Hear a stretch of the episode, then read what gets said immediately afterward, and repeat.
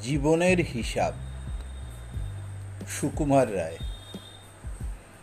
বিদ্যে বোঝাই বাবু মশাই চড়ি শখের বোটে।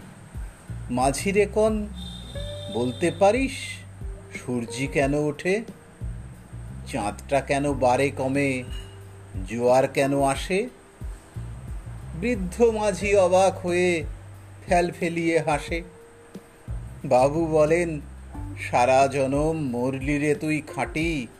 জ্ঞান বিনা তোর জীবনটা যে চারি আনাই মাটি। খানিক বাদে কহেন বাবু, বল তো দেখি ভেবে, নদীর ধারা কেমনে আসে, পাহাড় হতে নেবে? বল তো কেন লবণ পোড়া, সাগর ভরা পানি? মাঝি সে কয়, আরে মশাই, অত কি আর জানি? বাবু বলেন, এই বয়সে জানিস নেও তা কি? জীবনটা তোর নেহাত খেলো, অষ্ট আনাই ফাঁকি।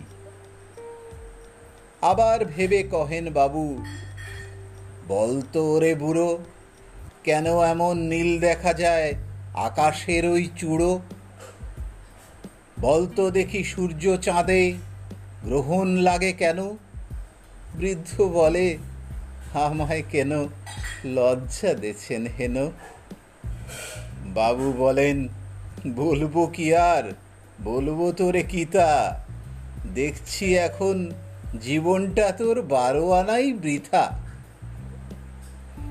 খানিক বাদে ঝড় উঠেছে, ঢেউ উঠেছে ফুলে। বাবু দেখেন নৌকা খানি ডুবলো বুঝি দুলে। মাঝিরে কন হে, কি আপদ? ওরে ও ভাই মাঝি। ডুবলো নাকি নৌকা এবার? মরবো নাকি আজি? মাঝি সুধায়, সাঁতার জানো? মাথা নাড়েন বাবু। মূর্খ মাঝি বলে, মশাই এখন কেন কাবু? বাঁচলে শেষে আমার কথা হিসেব করো পিছে।